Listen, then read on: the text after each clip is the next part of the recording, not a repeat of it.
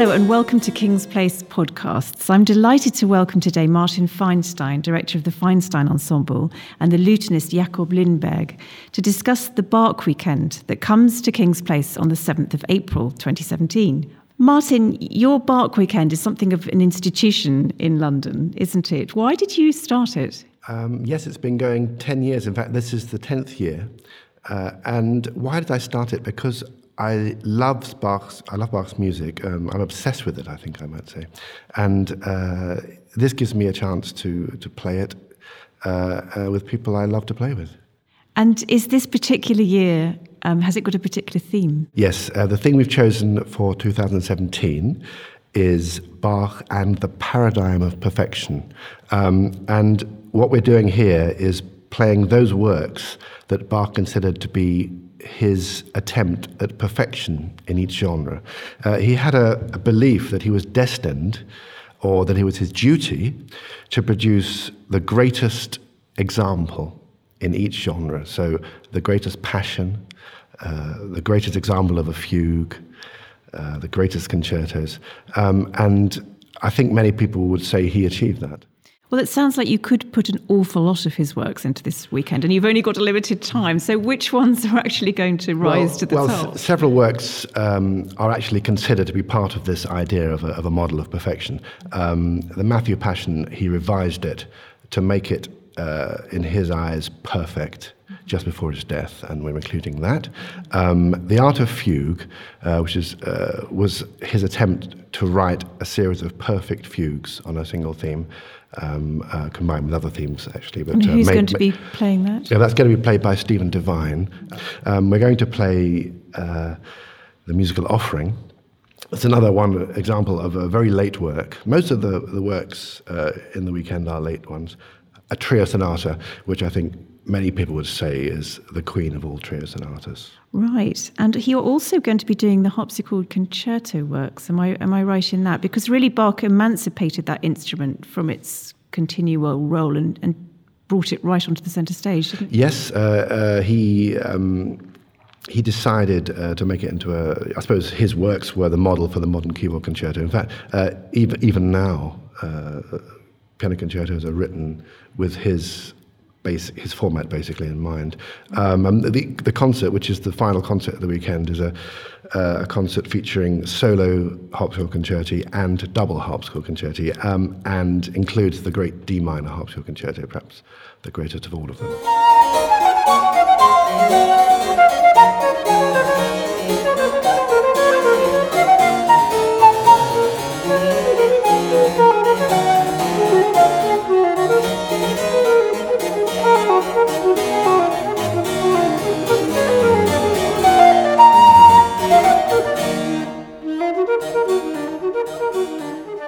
Right, I'd like to move on to Jakob. Um, you've kindly come in here, the Swedish lutenist. Um, you're going to be playing the late works for lute.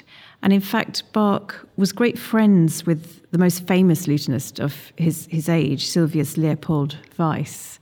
Can you tell us something about the relationship and what came out of it? Yes, um, all we know really is that the two met in 1739 when uh, Sylvius Leopold Weiss visited Bach and apparently great music was being made when they when they met. Um, we don't know very much more about that, but interestingly, one of Weiss's sonatas actually has proved to be uh, a violin sonata with harpsichord that had up until now was believed to be by Bach, but in actual fact, it's it's Bach writing some. Uh, decoration over a Weiss solo lute piece. So that could be what they what they played when they played together. And this Suite in C minor is one of the really great works for lute, isn't it? Because some of the other works that you play by Bach normally are arrangements, but this is absolutely a a work That's written right, for the instrument. As we know, yes. Mm-hmm. Whether he actually uh, sat and, and wrote it um, on a keyboard is also a possibility because because Bach liked the sound of the lute very much, and the lute was very uh, highly regarded in that period. Um, uh, but of course, to play the instrument is tricky. Bach uh, spent a lot of time composing and, and, and uh, raising a big family and so on. Um, so whether he would have had time to, to actually learn it so is, is debatable. Um, so he probably designed this instrument called the Lautenwerk, which was in fact a keyboard oh, instrument. that's the sort of lute harpsichord. Uh, there's a lute yes. harpsichord, yes, uh, and he might well have played it on that. But I think his idea was to have it on the lute. That was sort of uh, uh, the plan. Um, we don't know any lutenist who actually played it at that time because there are no as they're called intabulations, no arrangements of that period uh, of this work. This piece is so good that uh, I had to arrange it for flute and guitar. Uh, and I played it for, for years with a duo partner. And then another arrangement for flute and harpsichord because I, it, it transcends instrumental usage.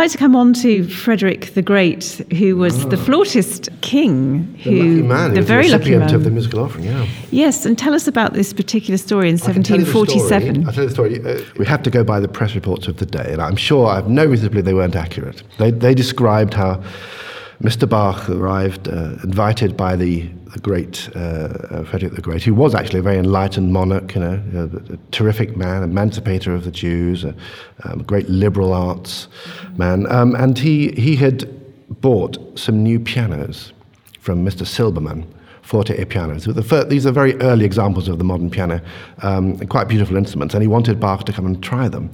Uh, and he gave Bach, so they say, um, I'm sure it's true, uh, a very, very complicated fugue subject and asked him to uh, do the impossible and improvise a three part fugue on the spot, which Bach did. And then, to the astonishment uh, of all who were present, Bach then improvised a six part fugue on the spot on the same subject, something quite extraordinary, reducing the monarch to, you know, an emotional state of collapse and admiration. So, so there you go, that's the story. Uh, uh, what's definitely true is that uh, after the visit, Bach went away and uh, wrote two fugues, two beautiful, beautiful fugues. One, one of them, an extraordinary six-part fugue, apparently modelled on what he played there. A three-part fugue, which opens the musical offering, and a trio sonata. What- what is a trio sonata? A Yes. trio sonata. A trio sonata is two uh, upper voices or two solo voices on top of a continuo section, which can consist of many different things, but, but most traditionally consists of a harpsichord and cello or a harpsichord and gamba. So they, they're the kind of bass line in a, a sort of bass jazz combo, as it were, on top of which the, the two soloists uh, um, improvise, or, or rather, they play, they, they play what- what's written, but, but they're allowed to ornament and so on. Um, now, the point is that uh, it's called a trio sonata because there are only three voices notated. And, and Bach, um, funnily enough, not that many survive. I'm sure he wrote many, but only uh, two have survived, um, apart from this. And this one is, is something extraordinary. It's, it's, it's written on a scale like no other trio sonata.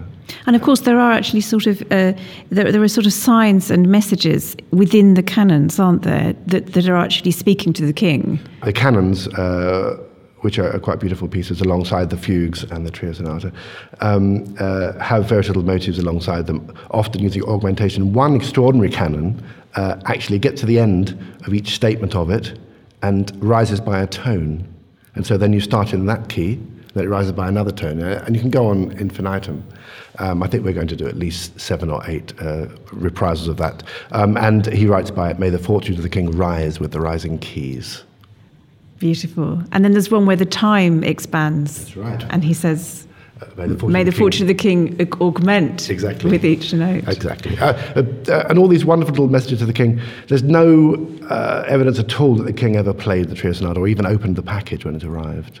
Um, I think uh, I heard that they was, it appeared to be untouched when they found it. So, so, but the, it's very strange because most of Bach's works, and this is, this is part of what the paradigm of perfection is about.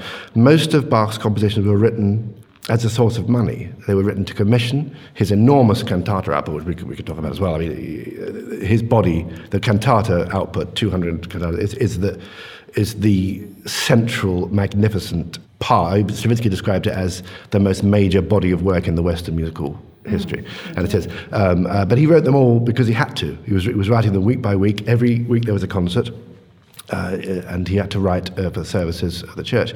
Uh, but towards the end of his life, he started to write things off his own bat uh, without commission. Now, the Art of Fugue wasn't commissioned. The musical offering wasn't commissioned. So these are exercises in, in trying to create and, and something. the final version of the Matthew Passion was never performed. So, so what's going on here is something uh, beyond a job. It's something uh, he's writing for posterity. And Jakob, are there works that are coming into Martin's weekend that you would yourself like to hear? Well, absolutely. Yeah, Bach is, is just uh, amazing. And uh, every Easter, I, I listen to Matthew Passion because I just am uh, stunned by that work and it, it grips me. And it's a tradition. A friend of mine in Sweden, we, we used to do that when we were young. And uh, yeah, Bach is, is the greatest. So this weekend is called the Paradigm of Perfection. But what sort of atmosphere are you trying to strike here? Is it going to be quite a reverent one? Um, well, Matthew Passion, of course, will be treated with great reverence, but um, many of the concerts will be informal, and uh, the artists, we, we all like to introduce the pieces and explain them. And I think it's really important uh, to get away from that feeling that we're playing music at people. Mm-hmm. And uh, because the, the Bach fans they, are, they know the music already, but they they like to have things explained to them a little. Um, and I'll be talking about musical offering. I'm sure that Jakob will be uh, saying a word or two about the lute pieces before he plays them. Yeah, certainly. I intend to explain a little bit about the instrument and, and, and invite people in to listen to the lute. Of course, the lute is, is, is a wonderful instrument in that its decibel is like the spoken voice. And when you play to people, um, you need for them to be brought in to you as well. So there's a, there's a sort of uh, a dialogue um, necessary, really, for people to enjoy the lute.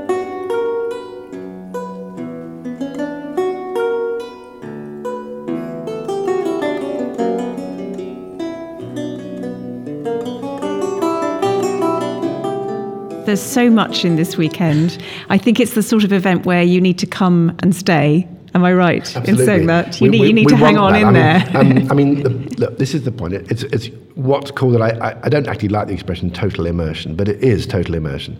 I mean, we have uh, the concerts go continuously from Friday evening right the way through to Sunday evening. There's a night concert on Friday evening. You can stay in between, meet the artists, have a drink.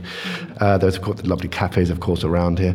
Um, and, and the thing about Bach people is, um, and this is, you, you asked me at the beginning, why, why Bach? One of the great things about Bach is the people like Bach are really nice people. they are because because Bach is such a humanist. I think you can if someone really likes Bach, it's, it's hard to imagine someone being a Bach fan and not being a nice person. So you have a sort of friendly community Absolutely. of people that you yes. can join. Yes, and you know, and I, I, like to meet them and I like to talk to them, and we're all we're all Bach fans. The, the, performers and the listeners. Well, for those who would like their annual Bach fix, this is definitely um, an answer to that. And to find out more, go to www.kingsplace.co.uk forward slash Bach 2017. And thank you very much, Martin and Jakob.